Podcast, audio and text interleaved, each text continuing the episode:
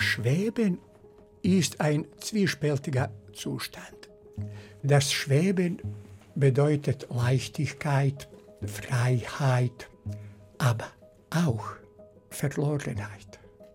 Einer, für den grundlegende Gesetze der wirklichen Welt keine Geltung mehr haben, ist kein Mensch mehr.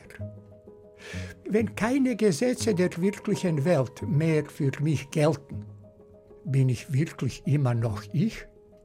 Quatsch. Geht nicht.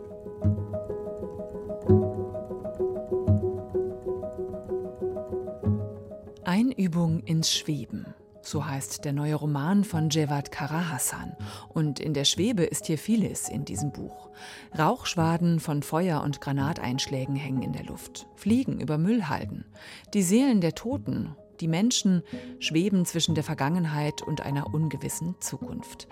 Es ist das Jahr 1992. Die Belagerung von Sarajevo im Bosnienkrieg beginnt.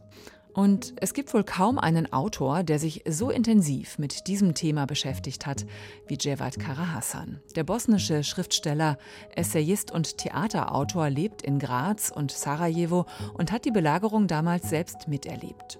Schon 1993 hat er den Essayband Tagebuch der Übersiedlung darüber geschrieben und ist damit quasi über Nacht international bekannt geworden.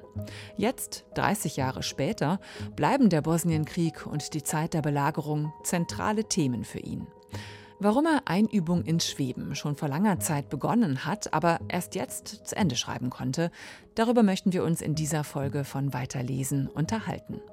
Ich bin Nadine Kreuzzahler und begrüße Sie ganz herzlich auf der gemeinsamen Podcast- und Radiobühne von RBB Kultur und dem Literarischen Kolloquium Berlin. An meiner Seite sind heute Thomas Geiger vom LCB und Javad Karahassan, der aus Graz eingereist ist. Getroffen haben wir uns schon im Januar am 24., einen Tag vor dem 70. Geburtstag von Cevat Karahassan. Den hat er in Berlin verbracht. In der Akademie der Künste hat er da am Abend seinen Roman Einübung ins Schweben vorgestellt. Und das hat mich zu der Frage gebracht, ob er denn Geburtstagspartys gar nicht mag. Ehrlich gesagt nicht. Ich habe meinen Geburtstag nie gefeiert, was meiner Frau mächtig auf die Nerven geht. Aber ich sehe einfach keinen Grund, so etwas zu feiern. Warum? Weil ich mich nicht verdient fühle für die Tatsache, dass ich geboren worden bin. Ich habe nichts dafür getan. Aber es ist ja schon ein besonderer Geburtstag, 70. Macht die Zahl irgendwas mit Ihnen? Eigentlich ja. Numerologie, Mystik der Zahlen fand ich schon als junger Mann sehr spannend. Spielen mit den Zahlen habe ich immer gemocht. In etlichen Texten von mir befasse ich mich auch damit. Und die Kombination 7 und 0 ist auch spannend. 7 ist in etlichen Kulturen eine heilige Zahl. Auf diesen Geburtstag freue ich mich weil ich eben mit Menschen, die ich sehr mag, über ein Buch, das mir sehr wichtig ist, reden darf. Also Angst macht Ihnen die Zahl nicht. Dieses Alter, was dahinter steckt. Aber nee, äh, nicht im geringsten. Das Alter hat auch gute Seiten. Ältere Menschen können dank langer Erfahrung Genüsse erfahren, die jüngere Menschen gar nicht erreichen können. Das Alter macht nicht unbedingt weiser, aber ruhiger. Also nee, es wäre blöd zu behaupten, dass ich mich freue. Aber weder Angst noch Unbehagen fühle ich im Zusammenhang mit dem Älterwerden, mit dem Alter. Vielleicht gibt es Leute, die alt geboren werden. Sie erinnert sich wie in Leons und Lena von Büchner. Die Lena zu Leon sagte, aber du bist alt äh, geboren worden. Du bist alt seit je und je. Vielleicht bin auch ich alt geboren worden, habe keine Ahnung. Es ist ja sowieso so, wie es ist. Ne? Eben. Und die Alternative wäre ganz blöd. ja. auch. Thomas und Jevad Karahasan kennen sich schon sehr lange. Hm? Ihr äh, seid Freunde seit 30 Jahren. Wie hat das angefangen mit eurer Freundschaft? Wollt ihr darüber erzählen? Das ist nicht weiter komplizierter und im Alltag meines Lebens eine ständig wiederkehrende Tatsache, dass wir halt auch im LCB ein Gästehaus haben und von daher immer wieder Gäste ins Haus bekommen. Und Cevat war 1991 bei uns und da haben wir ihn empfangen und wir haben uns tatsächlich sehr früh irgendwie sehr sympathisch gefunden. Das passiert nicht mit jedem, aber mit uns ist es in jedem Fall passiert. Und für mich ist es tatsächlich ein Lebensfreund geworden. Das liegt natürlich auch an seiner Literatur, aber auch an dem äh, Schicksal seines Landes und seiner Stadt. Und darüber werden wir ja noch heute sehr zu reden haben. Und mit den Sezessionskriegen in Jugoslawien, für mich waren das die ersten kriegerischen Erfahrungen sozusagen in meinem Erfahrungshorizont. Also wir erleben das jetzt ja auf eine ganz furchtbare Weise wieder. Aber ich kann mich erinnern, als die ersten Panzer, österreichische Panzer auffuhren, um die österreichische, die Kärntner Grenze Slowenien gegenüber zu sichern, dann waren das das erste Mal äh, kriegerische Aktionen, die keine Militärübungen waren, die gewissermaßen in der Heimatlandschaft oder in einer denkbaren Heimatlandschaft von mir stattfanden. Also mitteleuropäisches Grün, Weiden, Wälder.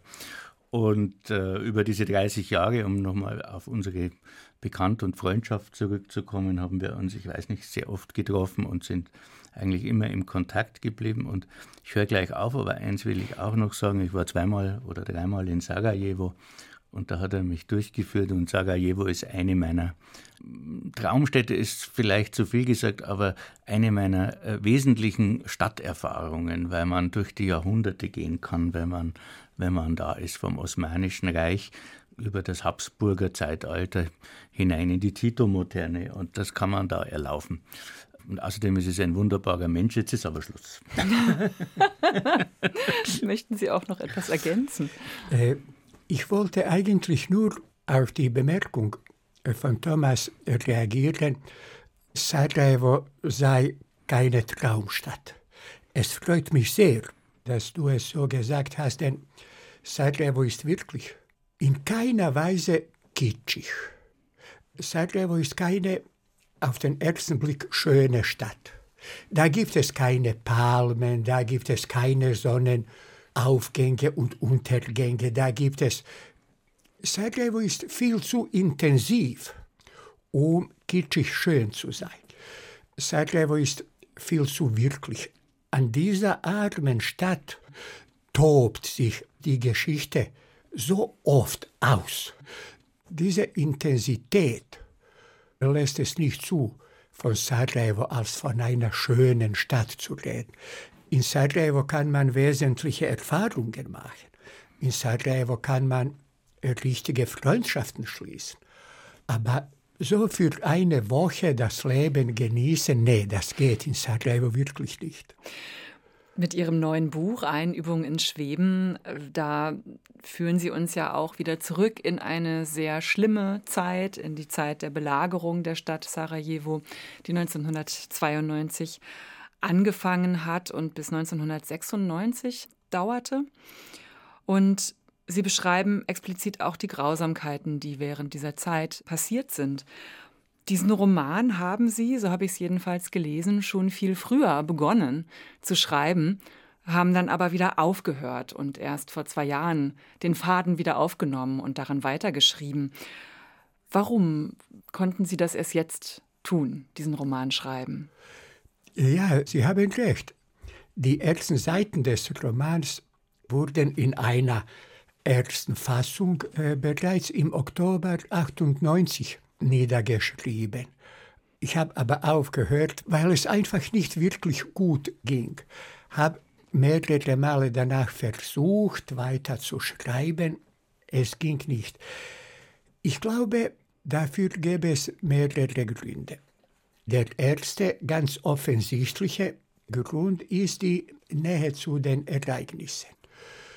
Literatur, wie ich sie verstehe, braucht Objektivität, braucht Distanz.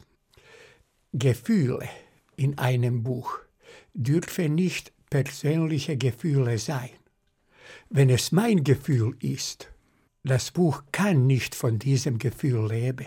Es muss ein ästhetisches Gefühl sein, eine ästhetische Emotion, die Ihnen gegenüber offen ist, so dass auch Sie Ihre persönlichen Erfahrungen, Fragen, Gefühle in das Buch hinein projizieren können.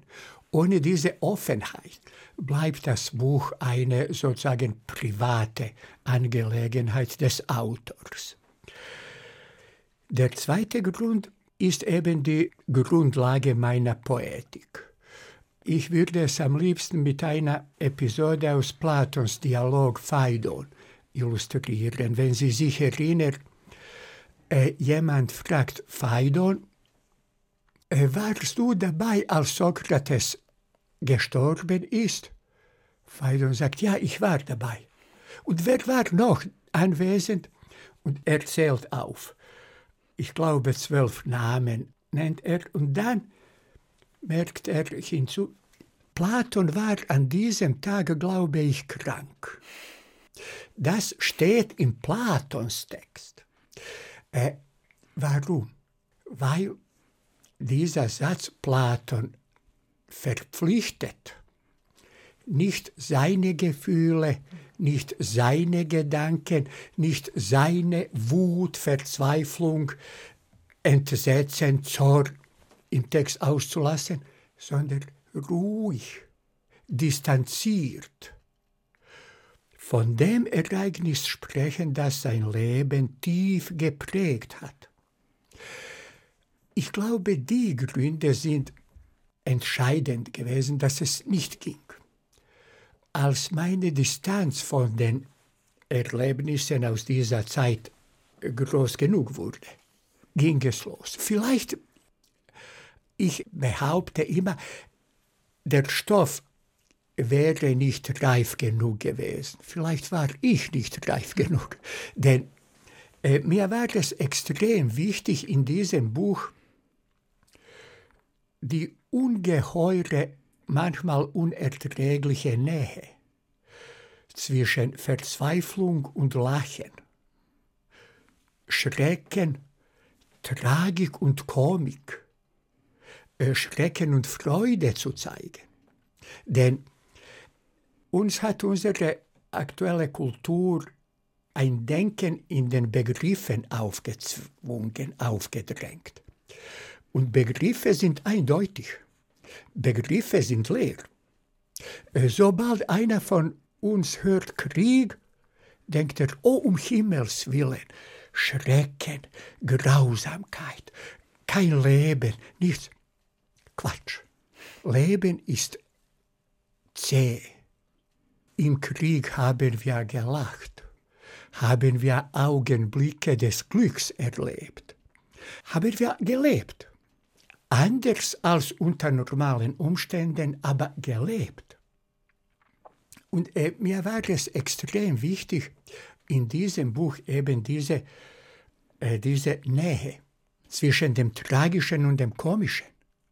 Das Lachen und das Weinen sind äh, Nachbarskinder, wenn nicht äh, Zwillingsbrüder. Darum ging es mir. Und vielleicht, vielleicht war ich nicht reif genug, um dies zu schaffen.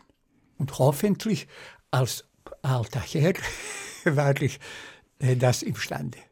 Ja, wenn man so mittendrin ist in diesem Schrecken, dann glaube ich, geht es einfach nicht, kann es einem schlecht gelingen, dann mit dieser Distanz drauf zu gucken, um dann auch diesen Humor zu vermitteln, den es da durchaus gibt. Ich möchte ganz gerne mal hm, auf die sehr starke Anfangsszene zu sprechen kommen. Und vielleicht steigen wir damit auch mal ein mit einer Lesung dieser Anfangsszene, die Sie vorbereitet haben. Denn wir werden da mitgenommen auf eine Hochzeit, die da mitten in diesem Krieg stattfindet. Und an dieser Szene wird das doch ziemlich gut auch deutlich, was Sie meinen, dass diese dieser Alltag trotzdem stattfindet, obwohl Krieg passiert. Als wir nach gut zwei Stunden Geschwindmarsch zu dem betreffenden Haus kamen, ging die Hochzeitszeremonie gerade zu Ende. Unter einem großen Zwetschgenbaum stand die festlich gekleidete Braut in fortgeschrittener Schwangerschaft und auf dem Stuhl neben ihr war ein blutiges Hemd ausgebreitet. Vor der jungen Frau und dem Stuhl standen nebeneinander ein Imam und ein Mann im schwarzen Anzug, nach allem zu urteilen der Standesbeamte, der, als wir kamen, gerade verkündete, dass zwischen Allen und Jasna Delalic eine rechtmäßige Ehe geschlossen worden sei.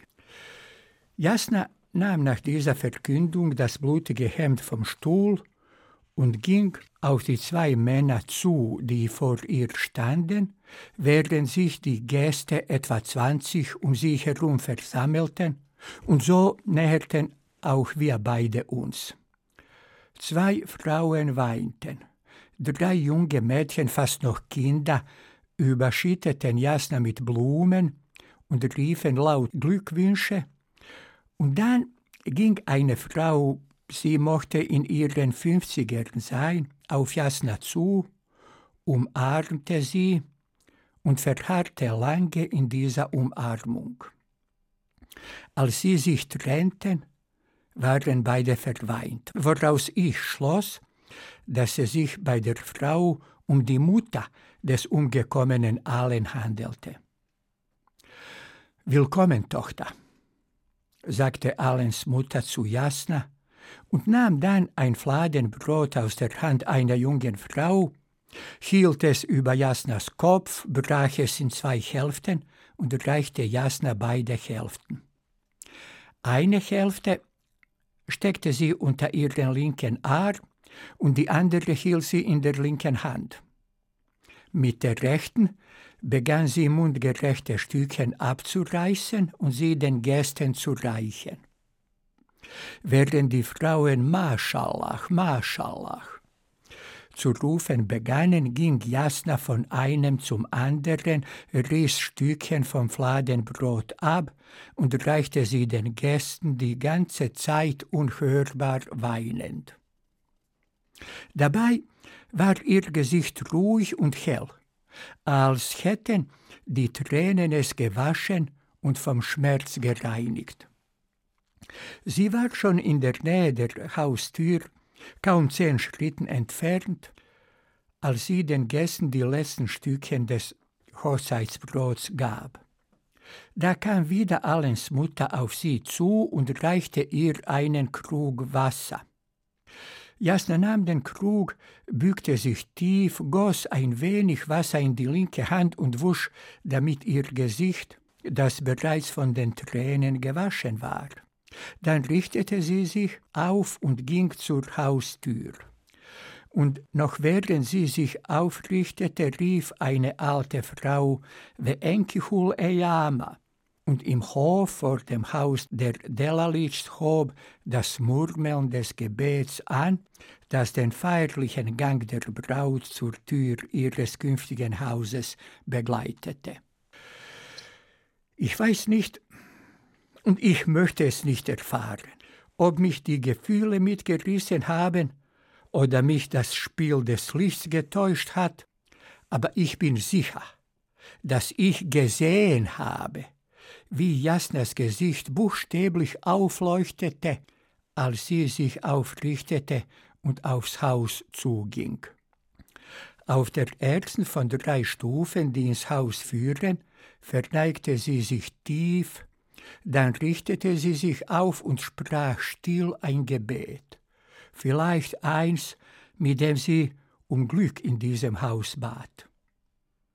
Danach wandte sie dem Haus den Rücken zu, trat von der Stufe auf den Boden, verneigte sich wieder tief und schüttete Wasser auf die Erde.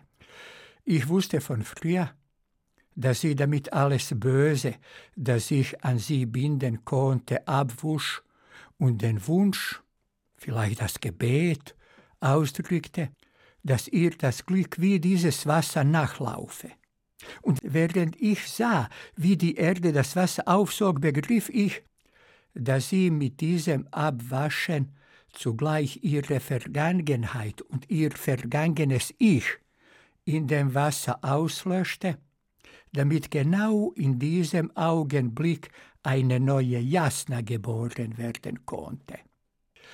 Die neue Jasna richtete sich auf und hob die Arme zum Himmel, während Allens Mutter, ihre Schwiegermutter, Jasnas Haupt mit dem Koran berührte und ihr das Buch dann unter den rechten Arm schob, sie umarmte und zur Haustür führte. Während die beiden ins Haus gingen, erschallte die mächtige Stimme der jungen Sängerin. Sie sang Freue dich, Hausherr, und brachte damit zwei, drei Frauen zum lauten Aufschluchzen, weil das Lied, wie später erfuhr, sie daran erinnerte, dass es in diesem Haus keinen Mann und keinen Hausherr mehr gab. Alens Vater war bereits Anfang April auf ihrem Gut in Rakovica ermordet worden, wo er sich zu Beginn der Belagerung Sarajevos aufgehalten hatte, während Alen vor acht Tagen im Kampf gefallen war.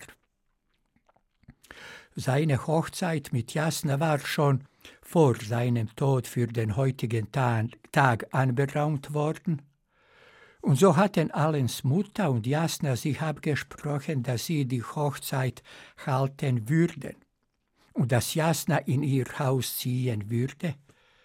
Sie hofften wohl, zu zweit könnten sie wenigstens ein Flämmchen von Leben unter diesem Dach aufrecht erhalten. Vielen Dank, Jevat Karahasan aus seinem neuen Roman Einübung ins Schweben. Diese Stelle hat gezeigt, wie Menschlichkeit, wie äh, Wärme, wie ähm, Hoffnung auch in diesen dunklen Stunden und Tagen und Jahren eben funktionieren. Auch mitten im Krieg ähm, gibt es dann auf einmal eine neue Perspektive für die Frau, für die Braut. Ich finde diese Szene so stark, weil sie so bildgewaltig ist. War die von Anfang an da? Wie kam diese Szene zu Ihnen? Diese Szene hat sich in der Wirklichkeit abgespielt. Jasna und Allen, eigentlich alle Helden meines Buches, habe ich gekannt. Äh, sie war in meiner Fantasie von Anfang an da. Zwar in den ersten Versuchen, das Buch zu schreiben, nicht am Anfang, aber sie war unbedingt da. Wir Menschen wir sind mit Geist verflucht oder beschenkt. Geist macht es möglich, die wirklichen Umstände zu überwinden. Geist schenkt uns oder kann uns Hoffnung schenken, kann uns ermöglichen, die unerträglichen Umstände des alltäglichen Lebens durch Fantasie, durch Arbeit, durch Gespräche, durch Humor erträglich zu machen. Geist ist äh, wirklich extrem stark. Darf ich eine Anekdote erzählen? Ja, bitte. Und übrigens, wenn Sie mal merken, dass Sie für eine jede Angelegenheit eine Anekdote parat haben, wissen Sie, dass Sie alt sind. Dann sind Sie 70. Dann sind Sie 70. Im Februar 1993 suchte mich in meiner Wohnung ein Mann auf. Er hat zwei Schachtel Zigaretten mitgebracht. Damals in Sarajevo ein Reichtum.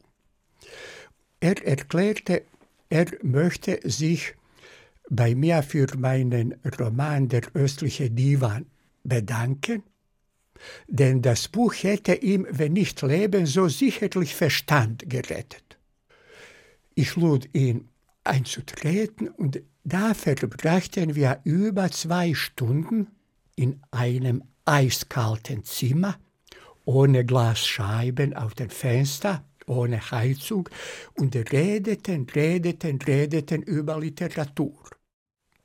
1999, also sechs Jahre später, hatte ich die Ehre, Herder Preis entgegenzunehmen und wollte mit diesem Mann diesen wunderbaren Preis feiern. Ich habe ihn zum Abendessen eingeladen, er hat angenommen und von Anfang an habe er gar nicht versucht, sein gewisses Unbehagen zu verstecken. Letztendlich fragte er mich, warum ich ihn eingeladen habe. Ich sagte, ja, für das neue Buch Schachriars Ring habe ich einen großartigen Preis gewonnen und wollte mich.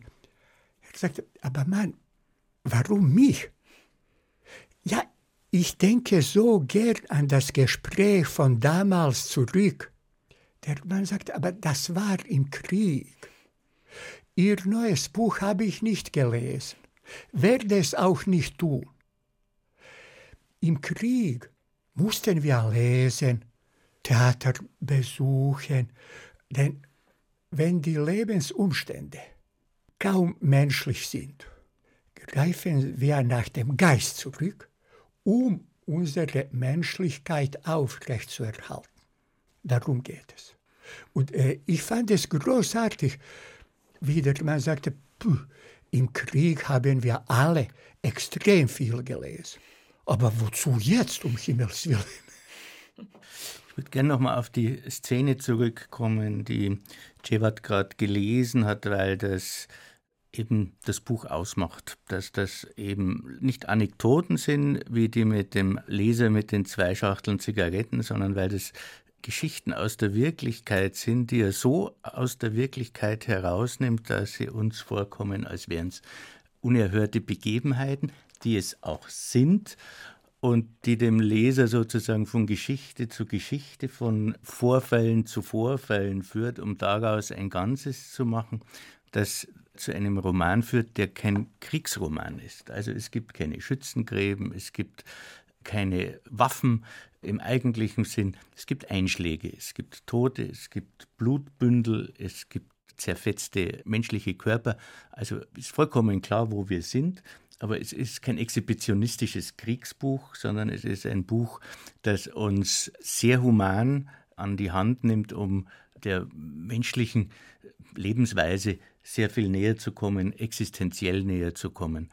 Das ist die, die ganz großartige Leistung und das ist auch die Leistung von Cevat Kaga Hasan, aber auch die Leistung der Zeit, um das Buch so komponieren zu können, wie es dann komponiert ist und dann letztlich auch über ein Kriegstagebuch hinaus führt, sondern ein Buch wird, das über die menschliche Existenz als solche nachdenkt. Und das ist einfach als Leser immer wieder eine schöne Erfahrung, wenn man auf ein Buch stößt, das ein sozusagen auf den Kopf gehauen wird, dass man gar nicht anders kann, als zu reflektieren und zu denken. Und äh, eine ganz spannende Figur, über die wir unbedingt reden müssen, ist ein walisischer Altphilologe, der das Zeug eines gewaltigen Zynikers hat und der durch dieses Buch hindurchgeführt wird. Wie bist du denn auf den gekommen? Du sagst, äh, das waren alles echte Figuren. Gab es den auch? Nee, konkret ihn gab es nicht, aber so einen musste ich einfach im Buch haben, aus mehreren Gründen. Zum einen der Blick des Fremden. Ich musste einfach im Buch einen Fremden haben. Du musstest auch jemand haben, der durch diese Gesellschaft im belagerten Sarajevo durchmarschiert, sozusagen, genau. weil der Held genau. quasi in seiner Schicht ja gefangen geblieben wäre. Und äh, wie du sagtest, danke vielmals für die Bemerkung, dass ich ganz konkrete, wirkliche Ereignisse sozusagen aus der Wirklichkeit herausgenommen habe und hoffentlich, wenn nicht ins Mythische, so doch ins Modellhafte erhoben habe. Das bedeutet mir viel, dass du es gesagt hast. Und vielleicht das erklärt auch, warum die Arbeit am Buch so lange gedauert hat. Ja. Und so wie ich die wahre Begebenheiten zum Modell erheben musste, so brauchte ich auch einen Menschen, der eben in alle Ecken, in alle Kreise einer Gesellschaft Zutritt hatte, der in der Wirklichkeit dieser Stadt keinen Platz hat und sowohl Menschen wie auch ihr Leben sozusagen par Distanz sieht. Er gehört nicht dazu. Den habe ich absolut notwendig gehabt. Letztendlich war er mir auch wichtig als Gegenpol zu dem Erzähler Reiko. Bleiben wir mal bei der Figur. Peter Hurt ist sein Name, ist ein Altphilologe, ein Altertumsforscher und auch Dichter.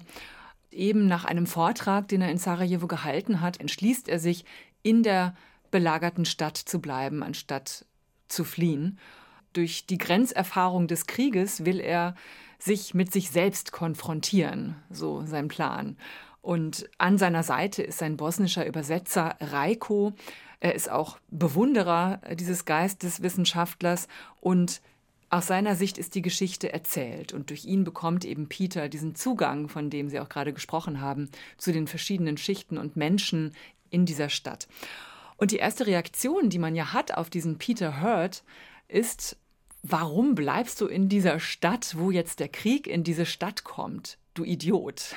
Mach, dass du wegkommst. Was soll das, sich der Kriegserfahrung aussetzen zu wollen? Krieg ist schließlich kein Unterhaltungs- und Selbstfindungsprogramm. Ja, aber Peter erklärt es sehr ausführlich und sehr klar. Er sagte, der moderne Mensch verpasst sich so viele Male mit sich. Mit keinem anderen verpasst sich ein moderner Mensch wie mit sich selbst. Denn wir essen, was Ernährungswissenschaftler uns empfehlen. Probleme mit unserer Frau lösen wir dank Ehespezialisten. Probleme mit sich selbst thematisieren wir mit den Psychiatern, die Spezialisten für die Seele quasi sind und, und, und. Keiner von uns erfährt in seinem 80-jährigen Leben, was er wirklich essen möchte, wie er wirklich mit seiner Frau reden möchte. Alles ist bequem, durch Spezialisten bestimmt, nett gemacht wir verbringen auf Erden 80, 90 Jahre, ohne zwei Sekunden wirklich gelebt zu haben. Das war auch sein bisheriger Aufenthalt auf Erden. Jetzt sieht er eine Chance, endlich wirklich zu leben. Wie er später zu Reiko sagen wird, man muss aus der Bibliothek heraustreten in die Wirklichkeit.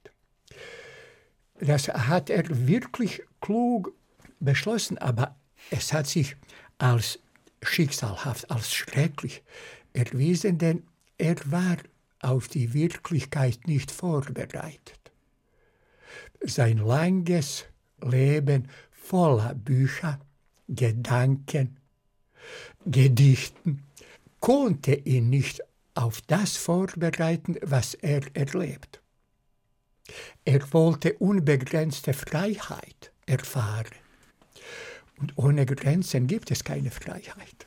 Ja, das ist das, was ich mit Zynismus meinte, dass er mhm. sich sozusagen in einer Ausnahmesituation als Ausnahmemensch gerieren kann und äh, es wird fast faustisch eigentlich, nicht? Dass man also sagt, Freunde, ich gehe jetzt mal an meine Erfahrungsgrenzen. Ja, eine interessante Figur. Mir wäre es ein bisschen zu einfach, wenn das jetzt äh, so eine Kritik am westlichen Intellektuellen wäre oder es ist Gott sei Dank keine Kritik an westlichen Intellektuellen und es freut mich sehr, äh, dass sehr viele Leser in Bosnien, Serbien meinen Peter mögen. Ah, der Arme. Sie mögen mhm. äh, vor allem Frauen. Der Arme. Er ist so sympathisch. Er will endlich wirklich leben. Ja, das ist tragisch, aber die Leute mögen ihn. Der Gott behüte keine Kritik, im Gegenteil. Es war ein Versuch, uns alle einigermaßen zu verstehen. An ihm lässt sich ja aber auch ablesen, was eben diese existenzielle Erfahrung des Krieges auch macht mit einem Menschen, ne? sowohl moralisch als auch mit sich selbst. Also er findet sich ja nicht, wie er es vorhatte, sondern er verliert sich. Er schwebt im Drogenrausch durch das Buch dann irgendwann. Er hat äh, Sex mit einem äh, Mädchen, er schließt sich zwielichtigen Gestalten an, er schießt sogar irgendwann selbst. Also aus diesem Humanisten, aus diesem Denker wird eigentlich ein amoralischer Mensch, der alle möglichen ähm, Erfahrungen sucht, äh, um eben dieses existenzielle Lebensgefühl äh, zu spüren. War das so ein bisschen auch ja so eine Versuchsanordnung? Was macht dieser Krieg aus einem Menschen, um das durchzuexerzieren? Ja, denn ursprünglicher Titel des Buches lautete Das Zeitalter der großen Freiheit. Der Krieg zerstört Gesetze. Regel. Gesellschaft zerbröckelt. Die Wirklichkeit besteht nicht nur aus Gegenständen, sondern auch aus Gesetzen, Normen, äh, die unser Benehmen bestimmen, die unser Zusammensein gestalten. Und all das unter Umständen eines Krieges, einer Belagerung verschwindet. Da ist ein Mensch mit einer quasi unbegrenzten Freiheit konfrontiert. Es ist sehr spannend, wie Gesellschaft unter diesen Umständen ihre Mitte verliert. Ich habe das buchstäblich erlebt. Was heute auch im Westen als Mitte der Gesellschaft faule Kompromisse genannt wird, total falsch. Denn in der Mitte entsteht das Leben. Leute sind keine Engel und auch keine gierigen Tiere. Was heute als faule Kompromisse bezeichnet wird, ist einfach ein richtiges Maß. Leben entsteht, wenn man ein richtiges Maß zwischen Feuer und Wasser findet. Mitte verleiht einer Gesellschaft und Menschen, die in dieser Gesellschaft leben, Stabilität. Und das war eben das große Problem für Peter. Reiko, sein Übersetzer, Freund, Bewunderer, hat seine Mutter, seine Nachbarn, seine Tante, die kleine Sanja, hat so viele Zeugen, dass er diese quasi Freiheit sich auf keinen Fall leisten kann. Peter hat keine Zeugen. Ihn kennt niemand. Er hat Zutritt zu den ausländischen quasi Gästen in der Stadt, die in dieser belagerten, hungrigen Stadt wie Könige lebten. Er hat Zutritt äh, zu den äh, drogensüchtigen jungen Menschen aus Sarajevo. Er hat Zutritt in alle Kreise der Stadt, weil er als Ausländer, ein Mensch mit guten Beziehungen und mit etwas Geld, sich das leisten kann. Jetzt äh, hat ja Ihr Roman leider, äh, muss man ja sagen, auch ähm, sehr aktuellen Bezug, weil wir gerade auch wieder Bilder von belagerten, zerstörten, verwundeten Städten in den Nachrichten sehen durch den Ukraine-Krieg. Was löst es bei Ihnen aus, wenn Sie diese Bilder sehen, wenn Sie sich mit dieser Aktualität beschäftigen? Äh, was kann es denn machen?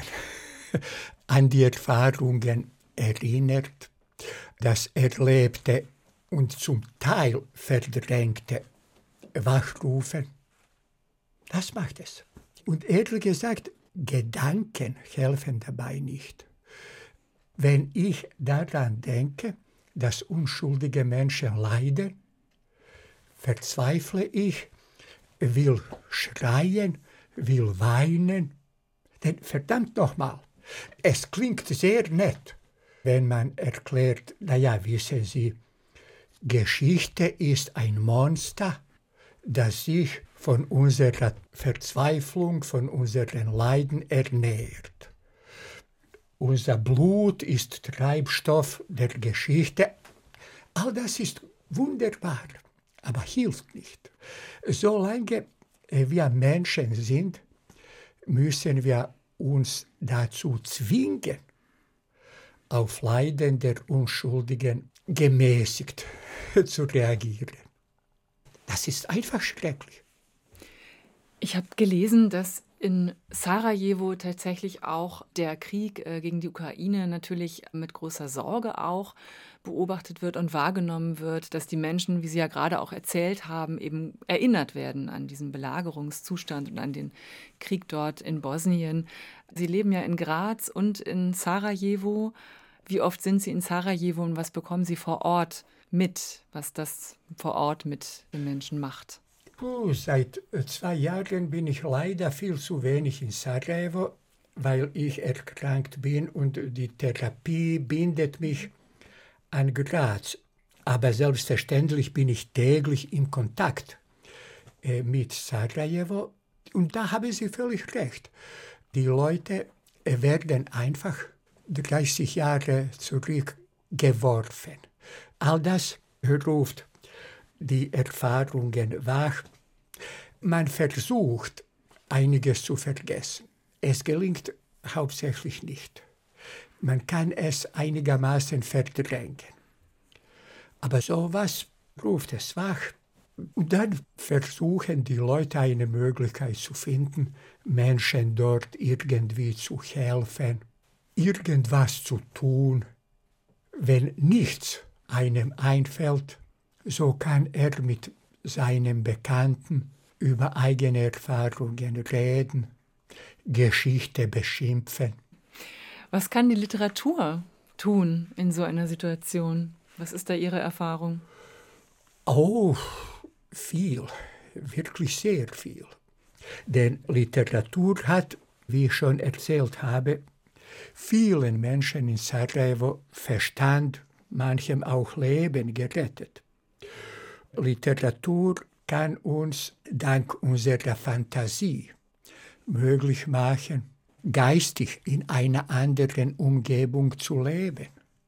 Während der Belagerung Sarajevos schrieb ich an meinem wahrscheinlich poetischsten Buch Schahriars Ring und bereitete Arbeit an meinem Buch Das Buch der Gärten, in dem ich versuchte eben Paradies zu beschwören.